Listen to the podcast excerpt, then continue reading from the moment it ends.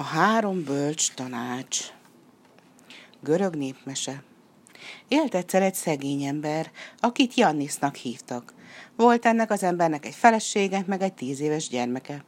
A szegény ember minden áldott nap reggeltől estig dolgozott, de alig kapott fizetséget. Nehezen éltek, sokat nélkülöztek. Egy nap így szólt Jannis a feleségéhez. Asszony, ez így nem mehet tovább. Te is látod, Látástól vakulásig csak dolgozom, mégis szűkölködünk. Elmegyek világot látni, idegenbe keresek munkát. Küldök majd neked is pénzt, hogy könnyebben boldogulj a gyermekkel. Jól van, férjem, uram, járj szerencsével, felelte az asszony, de aztán áld a szavad, s ránk is gondolj, éhen ne halljunk, míg távol leszel. Elindult hát Jannis a faluból, egyenest Konstantinápolyba ment, de munkát nem talált, mert nem értett semmilyen mesterséghez. Beállt hát szolgának egy gazdag emberhez, aki folyvás csak ígérte a fizetséget, de nem adott neki egy vasat sem. Csak a házasszonya szánta meg Janniszt, az adott neki néha egy-egy fillért, hogy hazaküldhesse a feleségének. Tíz év telt el így, míg végül Janis megelégelte a dolgot, s elhatározta, hogy visszatér a falujába, a feleségéhez meg a gyermekéhez. Igen hiányzott már neki az otthona, a szülőfaluja. Előkészítette hát az úti batyut, s kérte a gazdát, hogy fizesse ki a tíz év alatt megszolgált járandóságát. A gazda elővett három aranypénzt, és így szólt. Tessék, Jannis, itt ez a három aranypénzt fogd, Ennyi fizetség jár tíz évi munkádért, most pedig menj Isten hírével.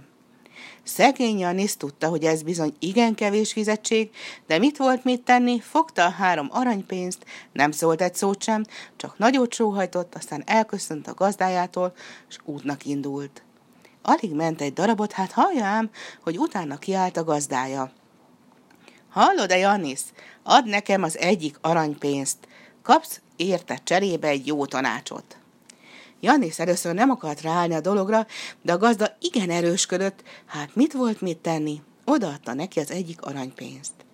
Az első jó tanácsom ez, ami nem tartozik rád, abban ne üsd bele az orrod. Jól van, felelte Jannis, s már indult volna, de még a kapuig sem ért, mikor a gazda megint visszahívta.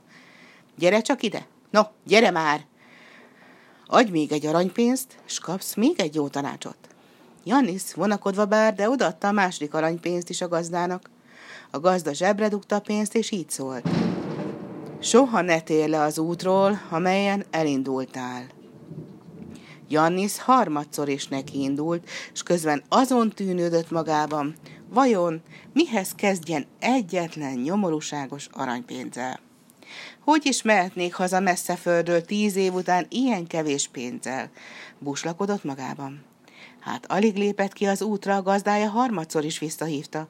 Elkérte tőle az utolsó aranypénzt is, s búcsúzóul adott egy utolsó jó tanácsot. Az esti haragot jobb reggelre hagyni. Janni szomorúan, üres zsebbel bandogolt hazafelé, útközben találkozott egy szerecsennel, aki egy fa tetején ült, és aranypénzeket ragasztott a levelekhez. Jannis idegen elcsodálkozott, de nem szólt egy szót sem, mert eszébe jutott a gazdája első jó tanácsa, ami nem tartozik rád, abban ne üsd bele az orrod. Hát, csak ment tovább. Hé, te! Állj csak meg! kiáltott rá a szerecsen. Janis rémülten torpant meg, mire a szerecsen így folytatta. Száz esztendeje, hogy itt ülök ezen a fán, és aranypénzeket ragasztok a falevelekre. Sokféle ember elment már a fa mellett, s mind megállt, megkérdezte, hogy mit csinálok. Mindegyik őket felfaltam. Egyedül te nem kérdezősködtél, te voltál az egyetlen, aki szó nélkül tovább indult. Megfontolt ember vagy, és ezért megjutalmazlak. Neked ajándékozom az aranypénzeket, mert megérdemled a gazdagságot. Egytől egyig a tiéd. Elviheted, ég veled. Janis megtömte a zsebeit, de még az ingéből is batyút csinált, és azt is dugig rakta aranypénzzel, úgy indult tovább. Ment, mendegélt, és arra gondolt nagy boldogan, bizony mondom, megért egy aranypénzt a gazdám tanácsa, de még mennyire, hogy meg. Három napi járás után összvéhadcsárokkal találkozott, akik zsákokkal felmáházott összvéreket hajtottak az úton, de vagy harminc állatot. Egy irányba tartottak, megkérte hát őket Jannis, hadd üljön fel az egyik összvér hátára, hisz igen elfáradt már. Együtt mentek, míg egy fogadóhoz nem értek. A hadcsárok betértek egy kis borra, s hívták Janniszt is, tartson velük. Jannisnak azonban eszébe jutott a gazdája második jó tanácsa. Soha ne tér le az útról, amelyen elindultál. Így aztán nem követte őket, inkább kint maradt a fogadó előtt, és az összférekre vigyázott. Hát, ahogy a hajcsárok bent idogáltak, egyszerre hatalmas földrengés támadt. A fogadó összedőlt, s mind ott pusztultak. Jannis keresztet vetett rémületében, és így gondolkodott magában. Bizony a második jó tanács is megért egy aranypénzt. Azzal nekiindult, és az összvéreket maga előtt terelgetve tovább ment az úton. Néhány nap múlva megérkezett a szülőfalujába, egyenest a házához ment. Mikor odaért, bekopogtatott. A felesége nyitott ajtót, de nem ismerte meg. Jannis nem árulta el, hogy kicsoda, csak azt kérte, hadd éjszakázon az udvaron az összvérekkel együtt. Vándor, felelt az asszony. A házba nem engedhetlek be, de a tornácon nem bánom, álomra hajthatod a fejed. Hát, ahogy Janis az összvérekkel bajlódik, látjám, hogy egy férfi megy be a házba. Ó, férjhez ment az asszonyom. Engem meg biztosan rég elfelejtett, gondolta magába. Igen megmérgesedett, dühében puskát fogott, s már ment is, hogy mindkettőjüket megölje. Ekkor azonban eszébe jutott a harmadik jó tanács, az esti haragot jobb reggelre hagyni. Letette hát a puskát, s lefeküdt.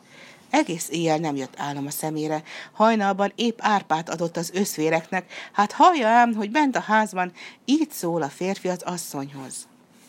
Megyek, anyám, de ebédidőben itthon leszek. Főzzön nekem ebédet. Jannis azt sem tudta, hova legyen örömében. Boldog volt, hogy a harmadik tanácsot is megfogadta, hiszen kis hián megölte a fiát meg a feleségét. Bement a házba, és elmondta az asszonynak meg a fiúnak, hogy ő a családfő, akit évek óta várnak. Egymás nyakába borultak örömükben, ölelték, csókolták egymást.